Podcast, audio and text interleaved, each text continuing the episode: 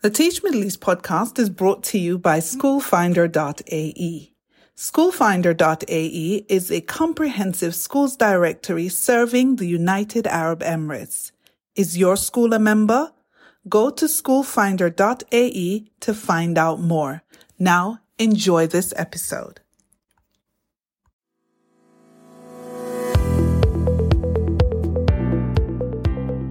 Everyone. Welcome to the Teach Middle East podcast. My name is Lisa Grace, and today I have the pleasure of talking to Daniel Sobel. Now, let's set this straight. If you are into inclusion, if you are on the education scene for any time, if you're on LinkedIn and you don't know who Daniel Sobel is, then where have you been, people?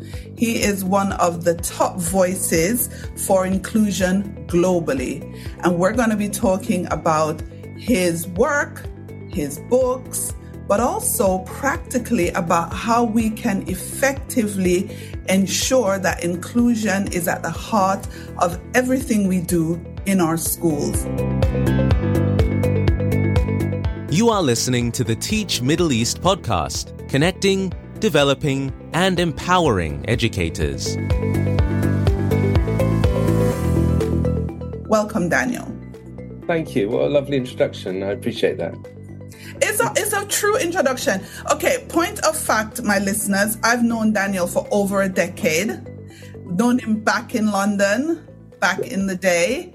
And so it is really a pleasure to be chatting to him on the podcast. It's funny because I've interviewed so many people and I've not gotten around to interviewing Daniel now. And it just dawned on me. I'm like, this is what happens when you have value right in front of you and you don't pay attention. So now I've brought you the value. I'd love Daniel to introduce himself just a bit to you. Thank you. Uh, my background. Well, the most important thing in my career was meeting you about 10, 11 years ago. You know, you and I were at this very important shift in our careers when we'd both been senior leaders in schools, right? And we are about to embark on a new career and we'd sort of got a brand new family. I don't know if our children were born yet, actually. I can't even remember. I know that we we have children of a similar age. Yeah, I'm trying to think. I can't remember. can't remember. Anyway, but it was around that time, right? And with it, and subsequently, you must have spoken to loads of people who've been senior leaders and are sort of thinking about maybe making a move out into education sort of support or outside of education, wondering if even if it's possible.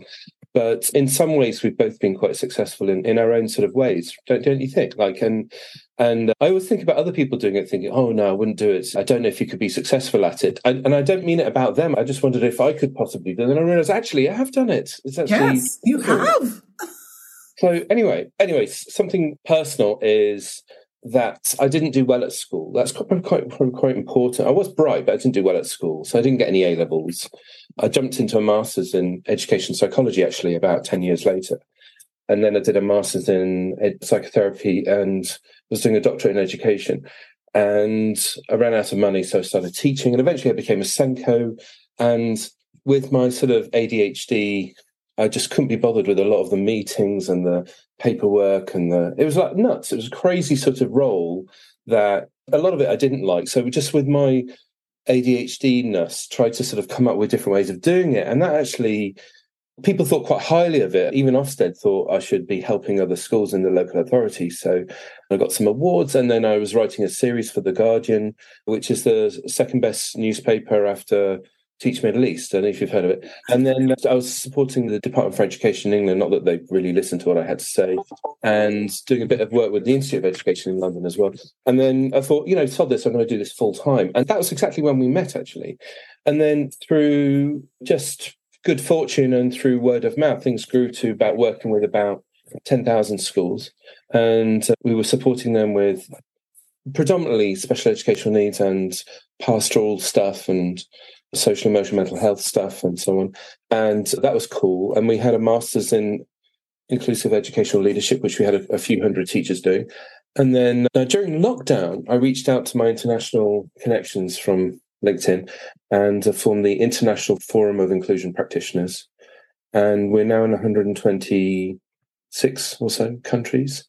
Uh, somewhere we had like an event in Uruguay recently with like 500 people, but we've got like one person in Kyrgyzstan, so it's not quite equal in every country. But there's some places where we've got very little going on, but we're very proud to be there, such as Iraq and Afghanistan, for example. Like that's cool, you know. And then we're partnered with the European Union and also with UNESCO, and we're hosting the sort of Global Inclusive School Summit in Paris and the Global Inclusion Awards also in Paris. And I'm helping support the development of the Salamanca celebrations for 30 years and be part of that. And I'm rather hoping that Teach Middle East and yourself will be there, Alicia Grace. And I don't know, that's it. I'll stop rambling. I wrote some books and you're going to ask me about one of them. Yes. I, I haven't read it for years. So, you know, what do I know? But let's give it a go. It feels like a quiz. No, it's not a quiz. You know what? I listened to your introduction and I go, very understated. Guys, listen, my listeners know I'm not going to bull them around. He is very, very known for what he does because he is brilliant at what he does. Very, very much unconventional, does not go the straight line. And sometimes we definitely don't need that when it comes to inclusion. We have to be radical and passionate. And so Daniel wrote a book about the inclusive classroom, one we're going to talk about today because, you know, we're back from the summer. We have our students, we have our schools, and we need to make sure that we're making provisions for all of them. So we are in the classroom. Daniel, take me on this journey. How can teachers effectively differentiate their teaching methods? So we're going very grassroots. How can they effectively differentiate their teaching methods without being overwhelmed? So we've left overwhelmed in last academic year, but we still want to make sure that that D word, which, you know, I really have a, a mm, I get a tick when I say differentiate, but how can teachers effectively differentiate? So I'm on a bit of a mission to reshape or rethink what this means, right? Because up until now, the arc, the journey arc has been not really understanding children. So we send them out to, okay, now we kind of get what dyslexia is. And eventually people eventually sort of clocked onto what autism is and ADHD and, and a few other sorts of things. And now teachers are being asked to sort of differentiate. And by that, they mean to do extra this and extra that and to write extra questions and to make extra things. And I think that when you ask arguably one of the busiest professions in the world, you ask people who are already super busy and super stressed out to do yet more, then the answer is going to be not loudly, but quietly said no. And I don't think it's the way forward. And I've always thought this that the biggest barriers to inclusion, apart from ignorance and perception, which again, I think that within our lifetimes, things have changed hugely.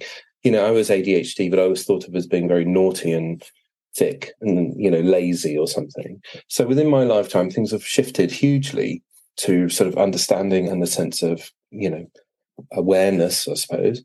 So I hope within our professional lifetimes, we will shift from thinking about the implications of that. So let me just perhaps describe that a little bit.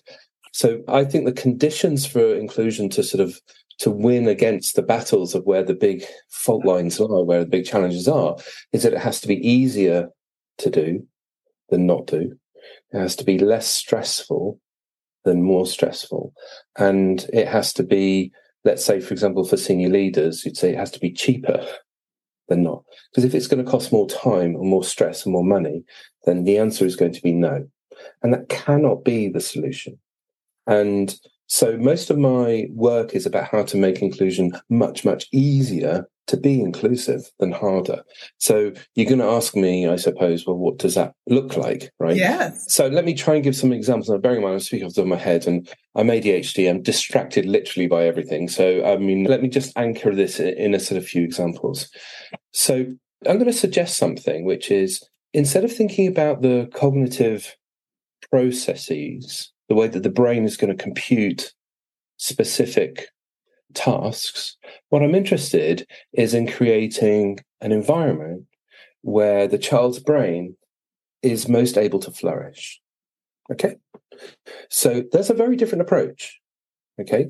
And I think that for the vast majority of children, now I'm talking about the vast majority, and you're going to throw at me exceptions, and I'd say, yeah, there are exceptions, because I think there are exceptions, right?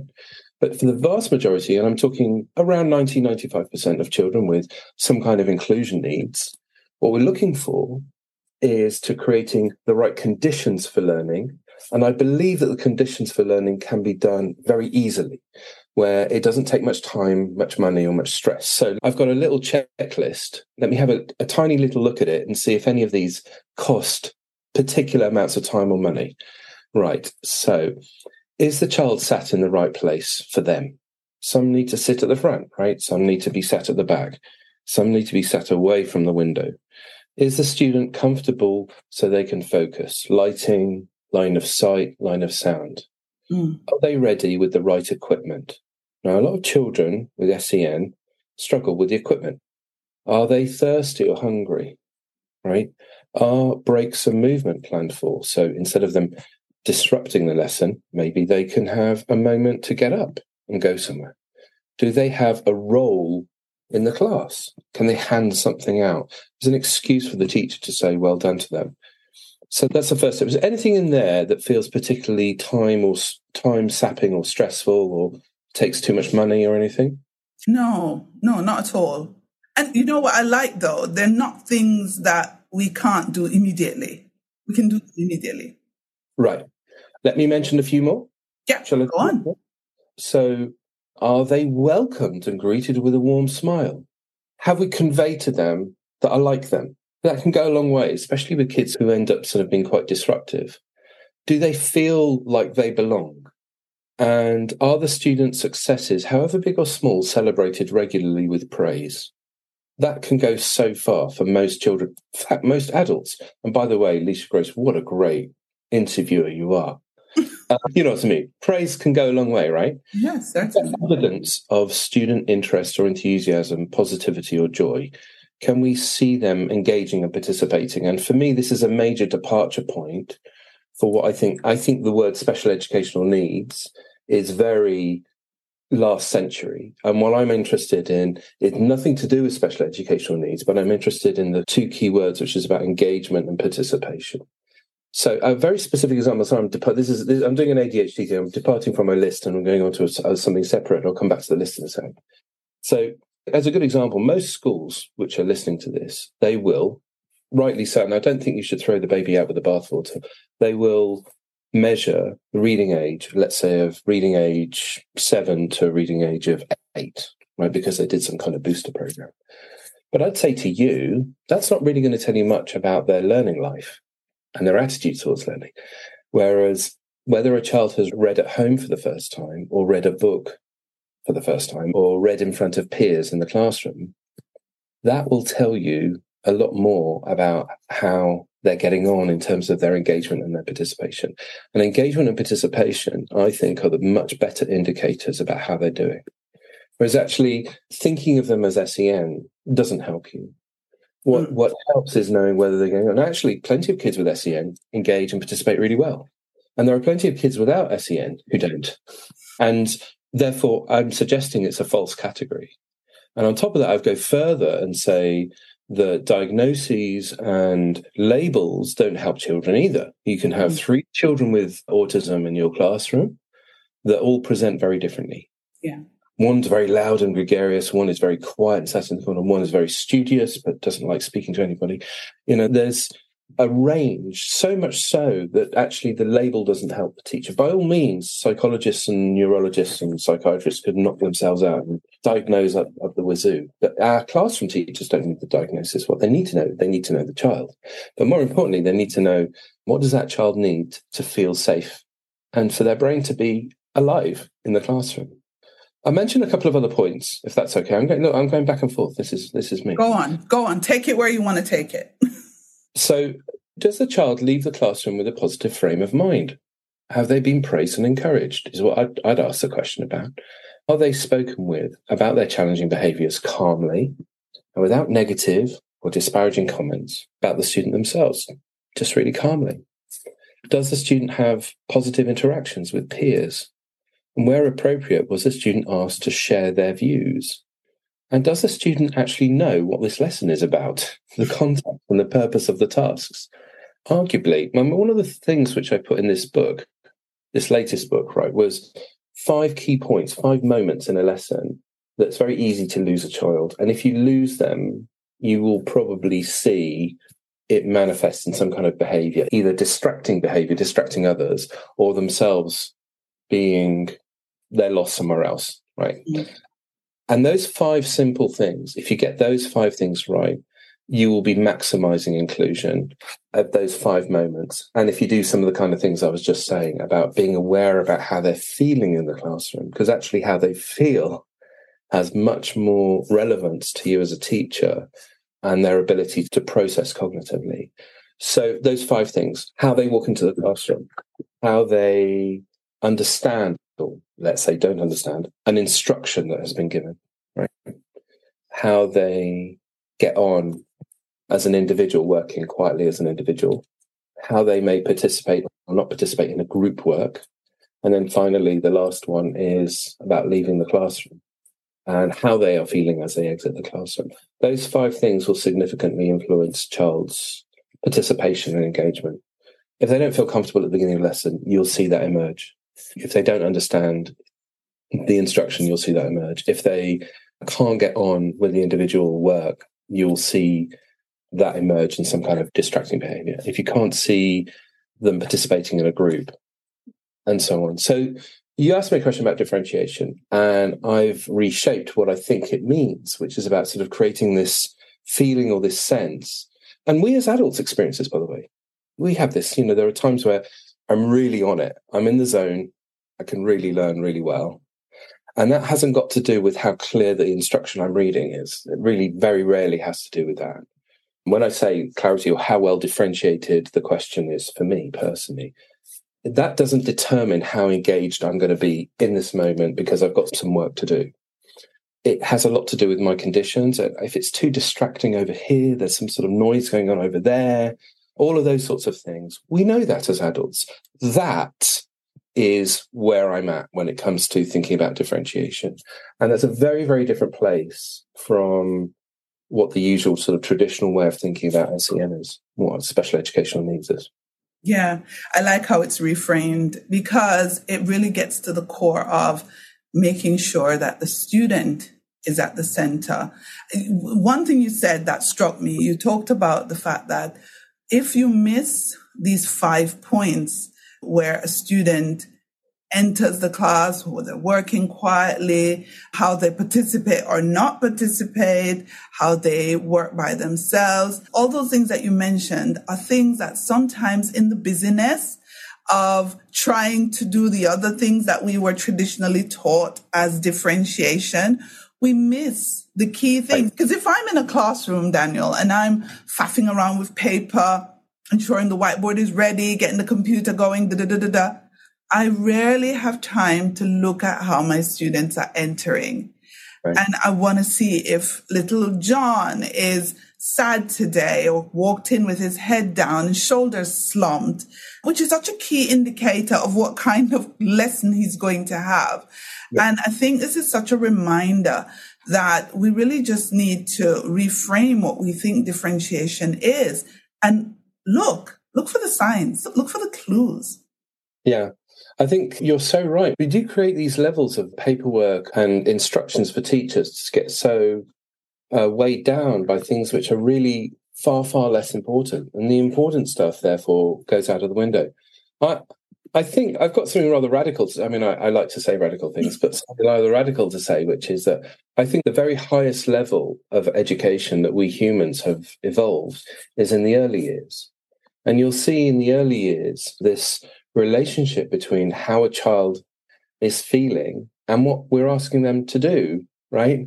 So there's a relationship between their feelings, the social, the learning, their interactions. And we're all about creating this environment around the child to be able to engage and participate.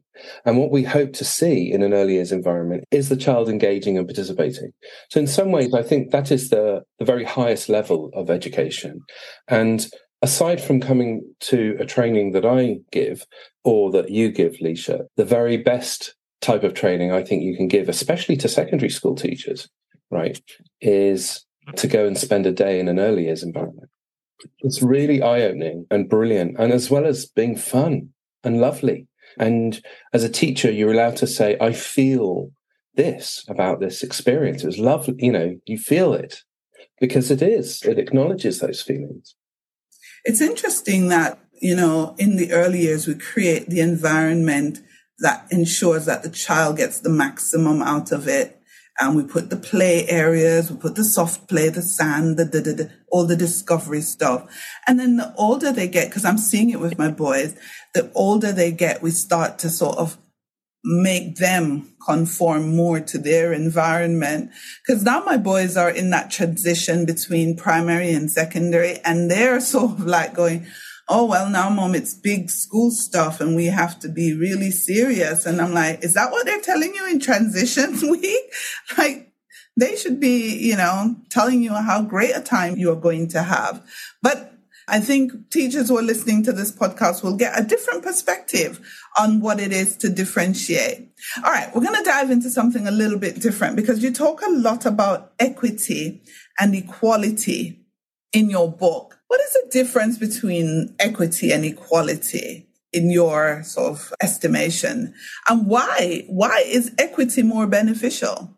So the line that I've remembered, or the one I should remember, is that equity is the quality of being fair and impartial, whereas equality is all about being equal in quantity, degree, or value. So the problem is that we humans SEN aside for a second, we humans are all very different and our, our brains are wired differently. And I mean, I'm sure this is true of you as well as me, is that I've got things which I'm really good at and things I'm really awful at. And that's true of most humans, right? And some humans may experience relative to others if it's been compared, and I'm not sure the comparison is particularly fair, but let's just say you were to be comparing, you have different levels of awful. So you and I might be here, but other people are sort of here.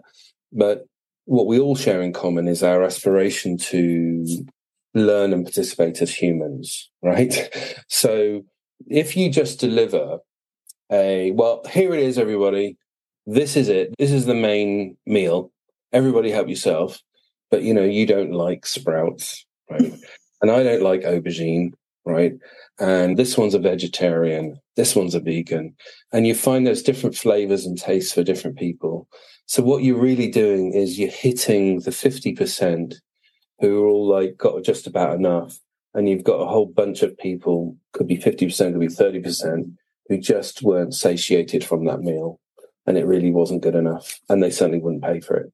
And that really is the sort of equality approach. Well, this is how we do things here. You know, this is the menu. This is not a buffet. And actually, I think until we discovered that teaching was more interesting and more valuable if you look at it from the perspective of what children are learning rather than how the teacher is performing, then uh, we were very, very stuck on this equality piece. And actually, for me, that debate is sort of it's been and had back in the 1990s. You know, it kind of it's 30 years old already. And actually, where we are now is sort of deep in the mud of the equity piece. And the question is not equity or equality anymore. The the issue is about how to do equity. And so equity is being like, well, everybody gets the meal that they need, right? But how do we do that without going mad? right so we don't have 20 different chefs and you know we haven't got a supermarket bill which is unmanageable and so on and so forth so that's the question of equity and so if you look at it from the perspective of you've got you know 30 different learners in your classroom then as long as you set up slightly differently the classroom being about a place where children can take and they can learn and they can digest themselves then you personally aren't responsible about saying the same thing in 30 different ways or setting this test and this opportunity and then setting this and setting that there are different ways of doing it there's setting up the classroom in a way that it's very easy to be a facilitator of learning experiences rather than the teacher of all mm-hmm. it's really hard to be the teacher of all unless you're doing edutainment which is you know, kind of what I do for a living, which is you stand in front of a group of teachers and you entertain them with educational ideas, right? So that's kind of my shtick. But entertainment gets boring very quickly. So what we need to do is to sort of get out of the way as a teacher, remove ourselves and create learning opportunities. I'll say something which I don't know if you think this is to be true, but for sure you will have taken your children to the Science Museum in London, right? Now, I think the Science Museum in London has a lot of potential. Okay, that's me being nice. But I think it's a huge waste of money and hugely rubbish. And the reason, right, is because I'll tell you why. This isn't me, please, Science Museum, I don't want to hear from you. unless you want to speak to me about how I think you could do better. But the reason why I'm criticizing it is because it's it's a lot of see this and read this, see this and read this, see this and read this. Whereas if you go to the Science Museum in Copenhagen, I literally let my children go and they touch things, they have to move things, they have to pull things, and everything is entirely about engagement and participation. And off you go. And they'll learn more science there in five minutes than they will learn in half an hour in the Science Museum in London. And we ended up spending a day and a half in that Science Museum in Copenhagen because you just basically let the kids go and you just know that they're busy being scientists. And it's beautiful to see. It's amazing. And similarly, if you try to lead a class which is all about see this and read this, okay, then you're going to struggle. You really are going to struggle. And I don't think the issue is about SEN or differentiation or whatever. I don't think that's a fair critique. But if you can set up your class like you're the Science Museum in Copenhagen, then every lesson's going to be rocking and rolling. And so for me, I very much push on this whole equity thing. I never usually use the language of it. Do I use it in the book a lot? Not a lot, but she did mention it in one of the chapters, uh, talking about, you know, why equity is more important than equality. I think a lot of times we hear a lot about equality, equality, but of what value is it if everyone gets the same thing and for some people it's of no use? Are you really helping them? So I love the point. And now I'm thinking I should take my kids to the Science Museum in Copenhagen one year before they're too old and not interested anymore. But yeah, I agree with you. When it comes to teachers implementing sort of like individualized teaching methods, a lot of teachers really think that they have to go and become miracle workers or magicians. But what would you encourage teachers when it comes on to making sure, and I think you've touched on some of this already, in terms of making sure that each individual in the classroom is catered for? So, what do we need to do to make sure that each individual is catered for? Well, I think the most important thing, there are a few things I've already said, which is about yeah. you know, conditions for learning, which is, I think, probably the most important thing rather than an afterthought. So that's a primary thought. And also, probably the most important thing is to get to know the child. Now, that can be hard sometimes. So you, will know the children that you need to know because they're the ones that annoy you the most. so those are the ones to get to know. I, mean, I, I, remember, and I think I might have put this in the book. I can't remember, but I've done a lot of failures in my life, which I try to capture in my books and show the things that I learned from it, or I learned quite by accident. But there was this towards the beginning of my career. I was teaching music actually, which isn't my main subject, but I happen to do music, so I know I know about music. So I was teaching music, and there was this boy in the class who was the most frustrating, annoying, it's almost like he had a vendetta against me or something. That's what it felt like. But I, I definitely spent the rest of the week thinking about how much I hated this child. And, you know, I was having this sort of very human, I felt quite vulnerable actually. It just really made me think, I don't know if I want to do teaching. And I know what I'm describing is quite common with all teachers. And it'd be weird if you like, you've only ever taught perfect lessons where there wasn't something going wrong. That would be weird. But maybe there, there is the odd one person every so often. But anyway. They don't listen to this podcast. right. But I mean, I think actually one of the things, just as an aside, let me do, do a little ADHD moment here. As an essential to my master's program, inclusive educational leadership, I've sort of emphasize something which is like the power and the importance of being vulnerable and also being a failure.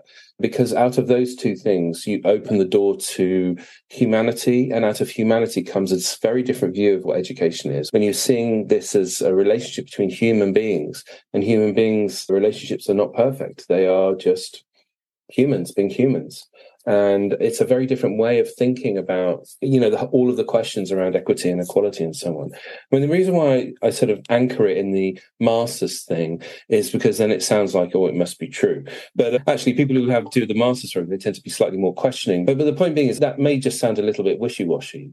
And you know this is a profession and we have standards and we need to do things in a certain way and i wouldn't take away any of that but i'm, I'm just saying that there is a sort of almost like a philosophical difference between how we view what's going on. And it's easy for me to say as someone who isn't doing it full time at this moment. And so, yes, I think it's quite hard to be a human being teaching other humans. But give me an example. I had this kid, going back to the story now, I had this kid who just made my life really quite hellish.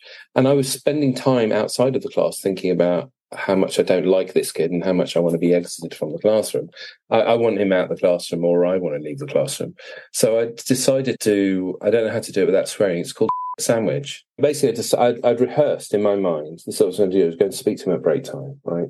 I'm going to go and speak to this kid who's annoying the hell out of me.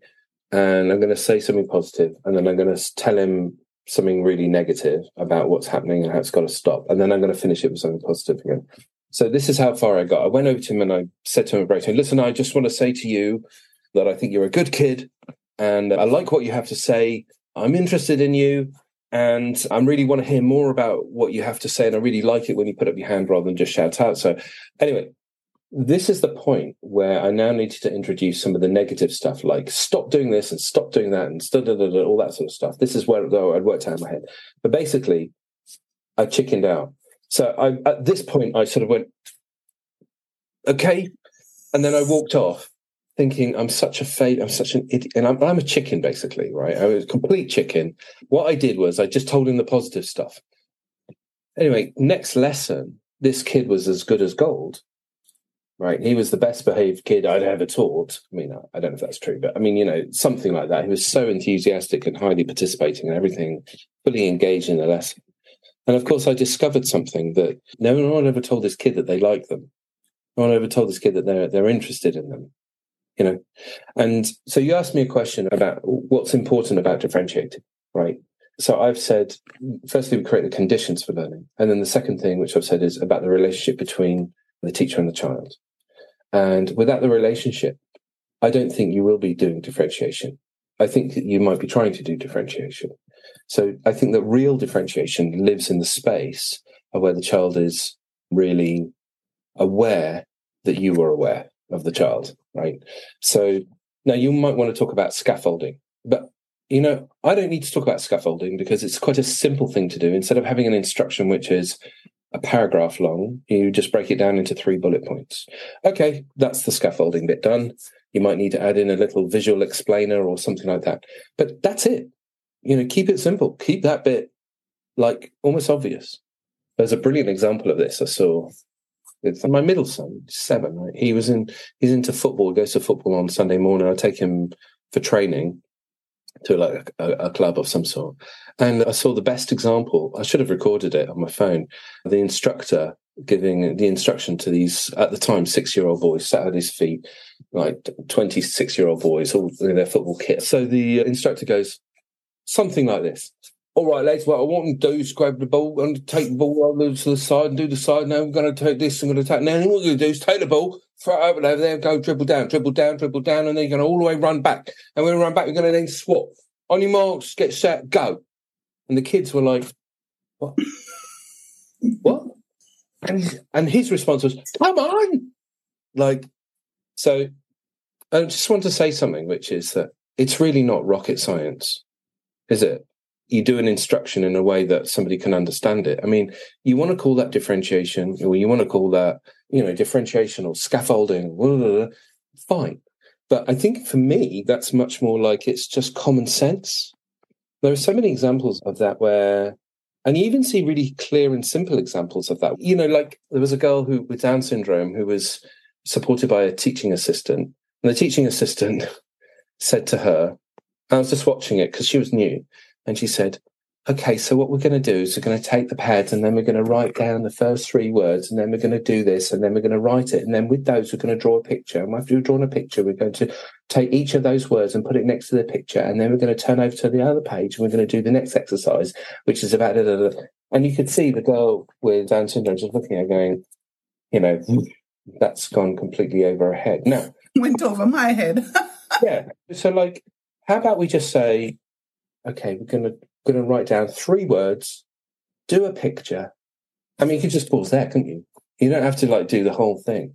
And so, if you think right that that has to be called differentiation or scaffolding or or like whatever it is, fine, knock yourselves out. For me, I just think that's bloody obvious. And I'm not that interested in that kind of differentiation. I do think it's kind of important, but again, I just think it's obvious.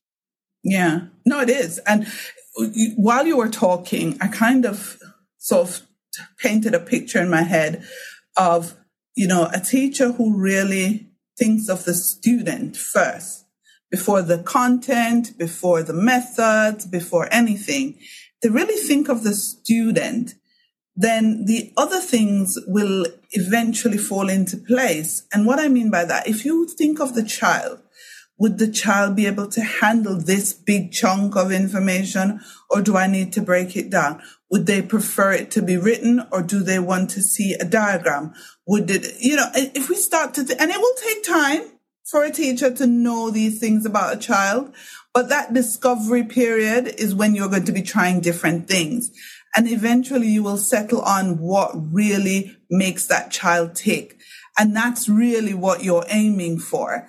And then when you find that out, you pass that information along to their other teachers so that right. they will also know that, listen, if you do it this way with Tom, he's going to really enjoy that and ask him if he is. And if he isn't, tweak it and really child first is the way to go. And that's what I've been getting from this conversation. And I hope that's what the listeners are getting from this conversation. Listen, I've got one like throw-out question for you, Daniel, before we wrap this up. Nowadays, you know, thankfully, SEN and inclusion is changing, but we are in the Middle East, you know, and things are ticking along a little bit slower, you know, let's just be honest. But what are some of the things you would like to see globally banished from this whole inclusion, SEN landscape, classroom? What are some of these things that we just want to get rid of, really? What's my exclusion inclusion list? Yes. Um, that's an interesting question. Well, I think firstly, the most important thing is that I think it's really unfair to put teachers in front of children and expect them to teach those children without them being fully trained in how to teach them. And I think that is happening all over the world. And I think that's really, really unfair. That's like the equivalent of taking someone who's a petrochemical engineer and saying, okay, build that bridge over there. And you say, but I'm an engineer. I can do sort of petrochemical stuff, but I'm not an engineer. And you say, no, no, you're an engineer, build a bridge. And that for me is, I think, really unfair on teachers. So that's number one, uh, up the training level of teachers all over the world to make sure that every teacher can teach every child. So that's the first thing. The second is that I would focus on this sense of belonging of a child, and that as being the primary conditions of how they feel, how a child feels, both in the school and also in your particular class, as being a step number one, as being the goal, the, the step number one, but also the step number 10, right? It's the starting point and the end point. The third is that I would get rid of labels in a school, especially the negative ones. You have the word dyslexia, dyspraxia, dysgraphia. They're all dis words. They're disabilities. They're disappointment. They're disastrous. They are negative labels that we hang on children. And I would not like to be, you know, defined and thought of about what I can't do. I would like to be thought of about what I can do. The fourth one is I would try and bust some of the perceptions of what special educational needs mean. Most people think that it means what people can't do, but actually also means what people can do. So I would say that probably the vast majority of Silicon Valley uh, are made up of people who are on the autistic spectrum and who are, you know, I'd say most of the creative industries are very dyslexic. I'd say most of the leadership world are very ADHD. There was a friend of mine who did a piece of research in Cambridge University and found that the faculty and the students, the vast majority of of the science and maths departments, I'm talking about vast majority, 85% or so, had some kind of special educational need. But she also found that in one of the state prisons as well. And actually, special educational needs comprises much more of a K curve. The, the highest performers in society are are not quote unquote normal, right? Because to create and innovate things which are so far out, you need to be far out, right? And that's also true of people who don't fit into society as well at the at the bottom end. So I think there's a very big, a little bit like and not the same way and not the same flavor or shape, but a similar sort of concept of busting the glass ceiling of what women can achieve in society. So it's also true of what people with different types of needs can achieve in society as well. And I think that's going to take a bit of time. Partly it requires people like myself and yourself and various others giving voice to the idea that, you know, people with special educational needs or inclusion needs or whatever can achieve not just a bit, but can achieve much higher than others and usually come with significant gifts. So, okay, that's my top list. I mean, I could just keep going, I suppose. I can literally just keep going for a while. But I mean, I've already said in this is that I really want to reshape or rethink what inclusion means. And most importantly, probably the most important piece of discussion is not just introducing how the child is doing, because that's one of the big takeaways from today, but also how the teacher is doing. How is the teacher feeling? I believe that that's a very important layer of how you create an organization where children feel like there's a sense of belonging is because you have a staff who have a sense of belonging. And also you have parents who feel at home and feel safe. So there's a lot of conflict which has been diminished. There's a lot of engagement and participation from uh, all different layers. And that's more of a sort of futuristic idea of what schooling really looks like. I go into a school on a once a week basis I'm committed to visiting a school weekly. Otherwise, I sort of forget what schools are about. And most of what we do is we're, we're looking at that. And it's a very different way of thinking about what inclusion is. But actually, it's much more cost effective, time effective, and much happier for people usually.